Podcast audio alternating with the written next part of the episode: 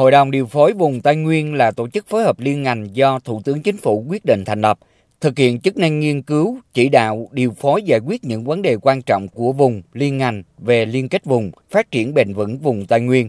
Hội nghị đã dành nhiều thời gian thảo luận, phân tích, đánh giá các cơ chế chính sách phát triển kinh tế xã hội vùng Tây Nguyên và đề xuất một số lĩnh vực cơ chế chính sách đặc thù cho vùng. Ông Trần Văn Hiệp, Chủ tịch Ủy ban Nhân dân tỉnh Lâm Đồng cho rằng, Nghị quyết 23 của Bộ Chính trị đã xác định phát triển vùng Tây Nguyên phải theo hướng liên kết vùng, nội vùng. Do đó, ngoài xây dựng đồng bộ kết cấu hạ tầng về giao thông, nông nghiệp, du lịch, văn hóa, xã hội, các tỉnh trong khu vực cũng cần tập trung nâng cao chất lượng quy hoạch, đảm bảo khai thác có hiệu quả các nguồn lực, phát huy tối đa tiềm năng, lợi thế của địa phương mình. Một vấn đề đang khiến Lâm Đồng nói riêng, các tỉnh Tây Nguyên nói chung rất đau đầu, đó là việc quản lý sử dụng đất có nguồn gốc nông lâm trường gặp khó khăn và bất cập, gây lãng phí tài nguyên. Điều này rất cần có quy định chung, thống nhất để xử lý.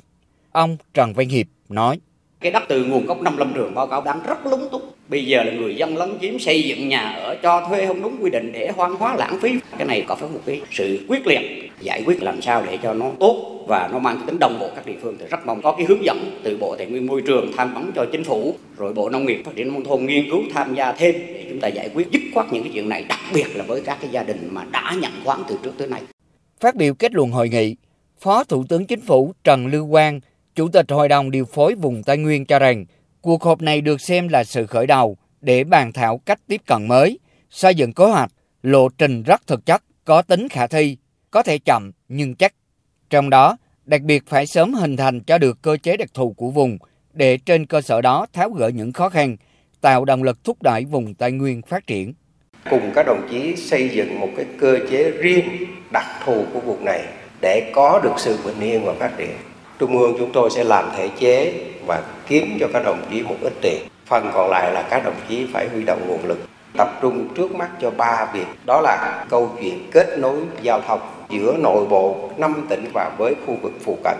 Thứ hai là phối hợp trong thu hút đầu tư với tinh thần là lợi ích của khu vực là lớn hơn. Việc thứ ba, lưu ý đến chương trình mục tiêu quốc gia sẽ đẩy mạnh chạy nhanh trong hai năm còn lại, kịp theo cái kế hoạch đề ra.